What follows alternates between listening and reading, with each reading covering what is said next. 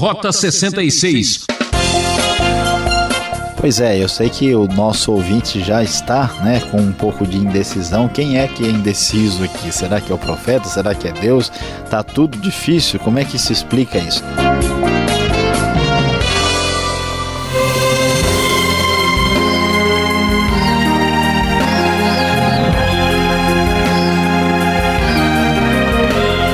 Ouvinte com toda a alegria e entusiasmo, estamos trazendo mais um Rota 66, o programa que leva você viajar pelas páginas da Bíblia Sagrada. Em nossa série nos livros proféticos, vamos concluir o livro de Amós analisando os capítulos 7 até 9, onde o professor Luiz Saião apresenta o assunto A Hora do Confronto. Numa época de luxo e exploração aos mais pobres, Amós enfrentou com firmeza as críticas e manteve suas convicções. Sem muito mistério, a mensagem do profeta é direta na consciência das pessoas. Cuidado! Querer ser o espertinho e levar vantagem em tudo já derrubou muita gente. Eu sou Beltrão e juntos vamos aprender com a história. Rota 66, prosseguindo em nosso estudo do livro de Amós que será encerrado no programa de hoje. Sim, hoje nós vamos estudar os capítulos que vão de 7 até 9 no pequeno livro do profeta Amós. O tema de hoje será a hora do confronto. Como vemos, a Deus está levantando o profeta Amós para trazer a sua mensagem de julgamento, de juízo sobre Israel, anunciando que em breve chegará o cativeiro da Assíria. A Assíria invadirá Israel e estas profecias de Amós irão se cumprir cerca de 30 anos depois da palavra do profeta. E chegando ao capítulo 7, nós vamos encontrar a partir do verso 10 um caso muito surpreendente, um pequeno trecho histórico do livro de Amós. Havia em Betel, o santuário de Israel, uh, que era apoiado e pelo rei Jeroboão II, um sacerdote. Este sacerdote chamava-se Amazias. Amazias uh, estava ali dirigindo aquele santuário e Deus envia o profeta Amós para o confronto com Amazias. Sim, Amós e Amazias, a hora do confronto.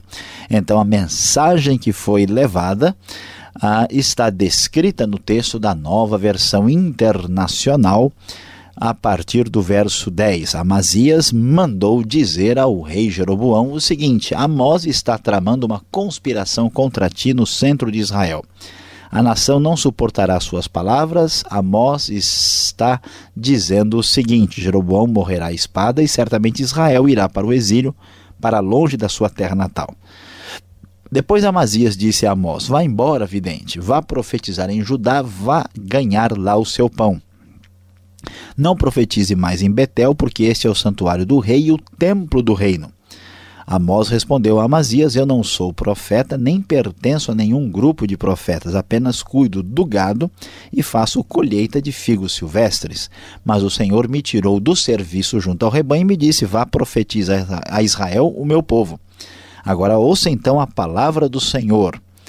É surpreendente ver a coragem de Amós, que vive no Reino do Sul. Ele é de uma cidade próxima a Jerusalém e ele atravessa a fronteira, vai a Betel e ali ele confronta Amazias e manda o recado, a mensagem de Deus para Jeroboão, dizendo que o rei vai morrer à espada e que Israel será levado para o exílio, para longe da sua terra natal. Amazias então distrata Amós, manda ele embora de lá e não quer mais ouvir falar das suas profecias. Amós então traz uma palavra surpreendente dizendo: Olha, eu não sou profeta por profissão, não estou fazendo isso por qualquer outra razão, mas Deus sim que me mandou sair do meu trabalho, que é cuidar do rebanho, e trazer esta mensagem, esta palavra. E com isso, o texto bíblico continua dizendo o que acontece neste momento, que é a hora do confronto. Você diz, é a palavra aqui apresentada no verso 16: Não profetize contra Israel e pare de pegar, pregar contra a descendência de Isaac, mas o Senhor lhe diz: Sua mulher se tornará uma prostituta na cidade, e os seus filhos e as suas filhas morrerão à espada, suas terras serão loteadas e você mesmo morrerá numa terra pagã. E Israel certamente irá para o exílio, para longe da sua terra natal. Aquilo que fora previsto pelo profeta Amós aqui agora é apresentado. Amós fala contra Amazias e ainda é muito mais direto e mais duro, pois diz que o próprio Amazias e a sua família, incluindo sua mulher e seus filhos, haveriam de sofrer o resultado do que estava para acontecer, porque aquilo era a palavra certa de Deus para a terra de Israel. E é surpreendente ouvir isso, porque a coragem de Amós ao fazer isso, arriscando a própria vida, é muito grande. Além deste confronto histórico, nós temos ainda no capítulo 7 três visões que Amós tem.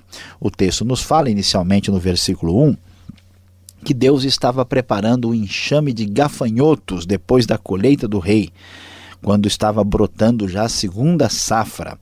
E depois que eles devoraram todas as plantas do campo, na sua visão, Amós vê isso, ele clama a Deus, dizendo: Senhor soberano, perdoa, como Jacó poderá sobreviver? Ele é tão pequeno. Então o Senhor arrependeu-se e declarou: Isso não acontecerá. Aí Amós tem uma segunda visão, dessa vez o fogo que seca o grande abismo e devora a terra. E ele clama do mesmo jeito, pedindo que Deus ah, pare e não faça aquilo acontecer. E ele clama pedindo a misericórdia de Deus, porque afirma que Jacó não pode sobreviver por ser tão pequeno. E de novo, Deus se arrepende e isso não acontece. E então, na terceira visão, ele vê da parte de Deus um prumo na mão que estava junto a um muro construído no rigor do prumo. E agora, desta vez, Deus pergunta o que Amós está vendo, ele responde um prumo, e então vem a resposta do Senhor: Veja, estou pondo um prumo no meio de Israel, meu povo, não vou poupá-lo mais. Os altares idólatras de Isaac serão destruídos, e os santuários de Israel ficarão em ruínas. Com a espada me levantarei contra a dinastia de Jeroboão. Deus já estava com o seu juízo preparado porque estava chegando a hora do confronto com Israel. E por duas vezes a mensagem de Deus é clara que o julgamento chegaria. Amós intercede, Deus retarda a sua palavra de julgamento, até que por fim, depois de medir com o prumo, não haverá mais demora, o juízo está decretado porque o povo de fato extrapolou, passou de todos os limites. Entendendo esta realidade, vamos olhar o que diz o capítulo de número 8. O Senhor, soberano, mostrou a Amós um cesto de frutas maduras. E ele pergunta: O que está vendo Amós? Amós responde: Um cesto de frutas maduras. Então o Senhor me disse: Chegou o fim de Israel, o meu povo, não mais o pouparei. E aqui fica claro que o julgamento de Deus é necessário porque o povo foi acumulando a ira de Deus sobre si por causa dos seus repetidos e constantes pecados e a rejeição em ouvir a palavra divina. E mais uma vez, a repreensão sobre o povo se apresenta no verso 4: Ouçam vocês que pisam os pobres e arruinam os necessitados da terra, dizendo: Quando acabará a lua nova, para que vendamos o cereal, e quando terminará o sábado, para que comercializemos o trigo, diminuindo a medida, aumentando o preço, enganando com balanças desonestas e comprando o pobre com prata e o necessitado por um par de sandálias, vendendo até palha com o trigo. Vemos aí a desonestidade galopante na sociedade e, mais uma vez, a exploração dos pobres e dos necessitados sendo denunciada como razão do juízo de Deus. E, neste momento, um sinal do céu vai se manifestar para comprovar que o juízo virá. É uma espécie de anúncio de que esse juízo chegaria de fato à destruição do povo por causa da Assíria. E diz o verso 9: Naquele dia declara o Senhor, o soberano: Farei o sol se pôr ao meio-dia e em plena luz do dia escurecerei a terra. Uma referência a uma eclipse que certamente aconteceu naquela ocasião do ministério de Amós, e esta eclipse é sinal de que, diz o verso 10, transformarei as suas festas em velório e todos os seus cânticos em lamentação. Não há mais jeito, não há o que fazer. Israel será levado para o julgamento, para o exílio. A palavra de Amós se cumprirá. O sacerdote Amazias pessoalmente verá porque isto está decretado contra o povo de Deus. Ao ouvir isso, ao escutar da hora do confronto de Deus com Israel, a hora do confronto de Amós com Amazias, nós ficamos um pouco perplexos e imaginamos: será que é o fim? Será que não há mais jeito? Será que não há como resolver essa situação? E é neste momento que Amós traz também as suas palavras de esperança. E então ele diz: Estão chegando os dias, declara o Senhor, o soberano, em que enviarei fome a toda esta terra, não fome de comida, nem sede de água, mas fome e sede de ouvir as palavras do Senhor. Os homens vaguearão de um mar a outro, do norte ao oriente, buscarão a palavra do Senhor, mas não a encontrarão. O texto mostra que haverá dias futuros quando a verdadeira necessidade do ser humano se manifestará a busca pela palavra de Deus, que é verdadeira fonte de alimentação. Quando o povo iria novamente ansiar por aquilo que eles haviam desprezado neste momento. E quando chegamos ao capítulo 9, mais palavras positivas vão surgir e uma explicação mais clara do que acontece com a esperança equivocada de Israel. Israel imaginava que, por ser o povo da eleição, da escolha divina, estava tranquilo e que poderia esperar com base nesta realidade. E então vemos na nova versão internacional da Bíblia, capítulo 9, verso 7, dizer: vocês, israelitas, não são para mim melhores do que os etíopes, declara o Senhor. Eu tirei Israel do Egito, os filisteus de Caftor e os arameus de Kir. Ou seja, Deus não agiu apenas na história de Israel, Deus é o Deus de todas as nações e ele tem uma relação de aliança com Israel, mas isso não vai garantir que este povo possa viver de maneira irresponsável sem medir as consequências dos seus atos. Então, este orgulho é tolo, é falso, não pode resistir. Sem dúvida, os olhos do Senhor, o soberano, se voltam para este reino pecaminoso, diz o verso 8: Eu varrerei da superfície da terra, mas não destruirei totalmente a descendência de Jacó, declara o Senhor. Porque no meio da ira divina, no meio do seu julgamento, manifesta-se a sua grande misericórdia. A ira do Senhor dura pouco tempo, porque a sua misericórdia não tem fim. Por isso, as últimas palavras de Amós são de muita esperança. Naquele dia, diz o verso 11: Levantarei a tenda caída de Davi, consertarei o que estiver quebrado e restaurarei as suas ruínas. Eu a reerguerei para que seja como era no passado para que o meu povo conquiste o remanescente de Edom e todas as nações que me pertencem, declara o Senhor, que realizará essas coisas. E o verso 14 ainda afirma: Trarei de volta Israel, meu povo exilado. Eles reconstruirão as cidades em ruínas e nelas viverão. Plantarão vinhas e beberão do seu vinho, cultivarão pomares e comerão do seu fruto. Plantarei Israel em sua própria terra para nunca mais ser desarraigado da terra que lhe dei, diz o Senhor, o seu Deus. Mesmo no momento tão difícil, mesmo na hora do confronto, Deus traz a sua palavra de esperança, de expectativa positiva para o futuro. Vai chegar o dia quando esse povo disciplinado irá voltar para a terra, Deus haveria de restaurar a nação. E além dessa restauração de Israel, a promessa vai mais longe. Ao chegar ao Novo Testamento, ao lermos a citação que aparece no Novo Testamento sobre a tenda caída de Davi, nós vemos a conexão que o autor sacro vai fazer com esta restauração e a vinda de nosso Senhor e Salvador Jesus Cristo. Graças a Deus, a hora do confronto não é a hora do juízo e ponto. É a hora da esperança do Deus que disciplina, mas que ama e traz a sua graça e a sua misericórdia sobre todos.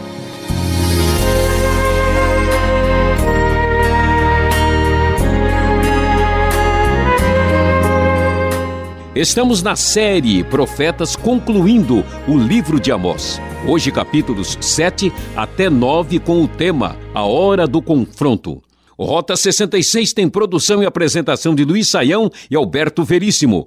Na locução, Beltrão, realização Transmundial, Caixa Postal 18.113, CEP 04626-970 São Paulo, capital. Correio eletrônico, rota 66 arroba transmundial.com.br. Vamos voltar com o professor Saião respondendo perguntas.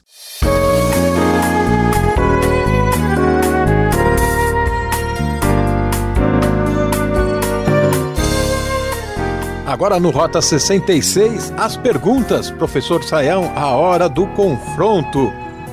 Capítulo 7 até 9, final desta série do profeta Amós. Por que Deus age deste modo aqui exatamente no capítulo 7? Ele promete castigar, depois ele se arrepende, ameaça novamente e, por fim, Deus fala em esperança para o povo, né? Por que essa indecisão? Pois é, pastor Alberto, parece indecisão, né? Parece uma ação assim de que Deus faz uma coisa de um jeito, depois é de outra forma. Mas, na verdade, o que esse texto bíblico vai mostrar para nós é um equilíbrio dos próprios atributos de Deus, porque Deus é justo. Deus não pode deixar a culpa sem a devida punição. Deus não pode, como se diz, passar a mão na cabeça como se nada tivesse acontecendo. Então Deus trata o erro com bastante seriedade. Mas ao mesmo tempo, Deus ama o pecador e tem desejo de restaurar aqueles que caíram no erro. Então Deus age com muito amor para com Israel e dá mais uma chance. Quando Deus demora em trazer o seu julgamento, como ele fez hoje de manhã, por exemplo, nós vamos observar que Deus faz isso movido pela sua misericórdia. E o, a manifestação da ira de Deus, quando ele traz o seu julgamento, na verdade também é para que ah, possamos prestar atenção nesta realidade e a dar a devida dedicação e atenção devida a Deus. Então, Deus aqui promete restauração para Israel, porque sabe-se que este sofrimento, esse cativeiro, vai despertar uma fome, inclusive, da própria palavra divina. Então não é indecisão, são os caminhos de Deus trabalhar, tendo em conta, levando em conta a sua justiça e o seu amor e a sua misericórdia. Agora, o nosso personagem aqui principal, o profeta Amós. No capítulo 7, lá no verso 14, ele mesmo parece que tira sua credencial. Eu não sou profeta nem discípulo de profeta, disse ele. Afinal, ele é profeta ou ele não é profeta? Também parece que ele está meio indeciso aqui, não é? Pois é, eu sei que o nosso ouvinte já está né, com um pouco de indecisão. Quem é que é indeciso aqui? Será que é o profeta? Será que é Deus? Está tudo difícil. Como é que se explica isso? Não, veja, pastor Alberto, a grande verdade não é que Amós seja indeciso, a questão é que Amós não é profeta profissional. O que ele está dizendo aqui é o seguinte: olha, eu não, não dediquei minha vida ao profetismo.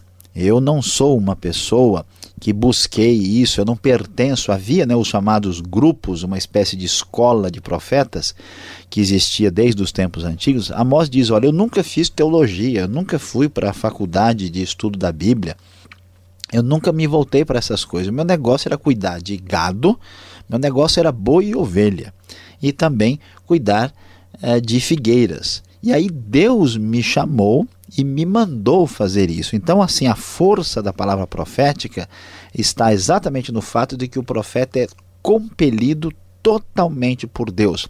Amós, vamos assim dizer, foi impelido e compelido pela chamada divina, mesmo sem ser um profeta, vamos assim dizer, profissional que vivesse disso. Olha, sem ser profissional, ele foi lá e condenou, criticou o sacerdote Amazias, como aparece aqui no capítulo 7. Como é que pode, então, um profeta nessa categoria confrontar assim uma autoridade eclesiástica, vamos colocar assim, né, o Amazias? Pois é, é, lendo isso parece estranho, mas a gente tem que entender direitinho o contexto histórico aqui, né? Amazias, ele é um sacerdote do Reino do Norte, ele trabalha para o rei Jeroboão II, na, em Israel. E eles fizeram aquele culto sincrético, né, misturando elementos da fé de Israel com o paganismo. Fizeram o altar lá em Betel e também em Dan. E em Betel era o altar ali mais próximo de Judá e próximo de Jerusalém.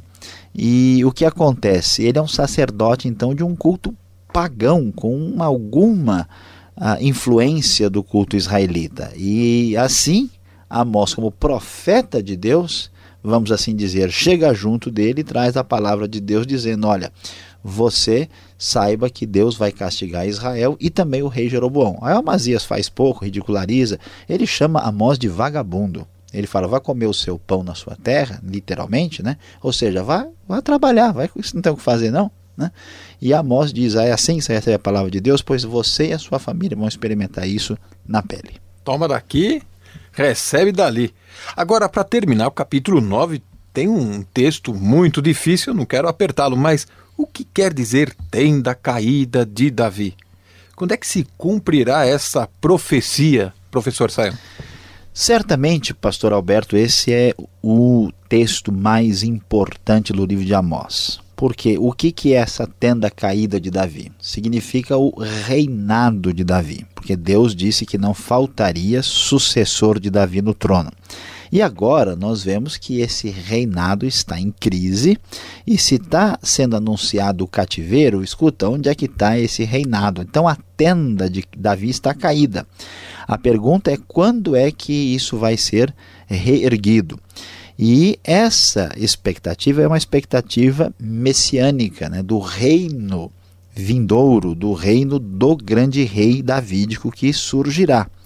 E aqui nós vamos é, encontrar lá em Atos capítulo 15, no concílio de Jerusalém, quando Tiago está tratando dessas questões, ele cita exatamente este texto do versículo 11, falando que o evento de Cristo tem a ver com esse levantar-se da tenda caída de Davi. O único detalhe que os estudiosos cristãos evangélicos têm aí uma disputa é saber o que, que é o meu povo vai conquistar o remanescente de Edom, as nações que me perseguem também serão conquistadas, o Senhor realizará isso. Alguns Acho que isso pode ser uma referência a um reino milenar futuro aqui na Terra, numa nova geografia que vai restaurar os tempos de Davi. Outros entendem que Edom é um símbolo dos inimigos de Israel e que esta restauração envolve o reconhecimento dos inimigos e das outras nações que o poder está com o grande rei que procede de Davi, que é o rei Jesus, cumprindo-se então plenamente no evento do evangelho. E aí então é um, uma discussão mais detalhada que não podemos prolongar aqui no Rota 66, mas que o ouvinte deve procurar saber. Muito bem, você agora vai ser confrontado. Vem agora aí a aplicação do estudo.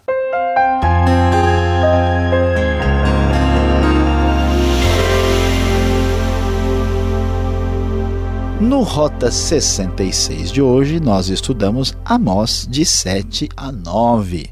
Nosso assunto foi a hora do confronto. Sim, é a justiça de Deus e ponto. Você viu aí a promessa do julgamento de Deus caindo sobre Israel. Vimos as visões de Amós, Israel amadurecido como uma fruta para o juízo que virá, e vimos também como o corajoso profeta enfrentou o sacerdote pagão Amazias lá no santuário de Betel, no altar militar pagão do Reino do Norte e ali apoiado por Jeroboão II. E no capítulo 9 nós vamos ver que apesar de tudo que está acontecendo, ainda há esperança, ainda há promessa em todo juízo duro que vem sobre o povo, ainda há muita esperança. E por que isso acontece? Porque podemos vislumbrar esperança em meio a tanta dor e a tanto juízo da parte de Deus. Grande verdade é que em meio à condenação há sempre da parte de Deus promessa de restauração. Ponha isso no seu coração.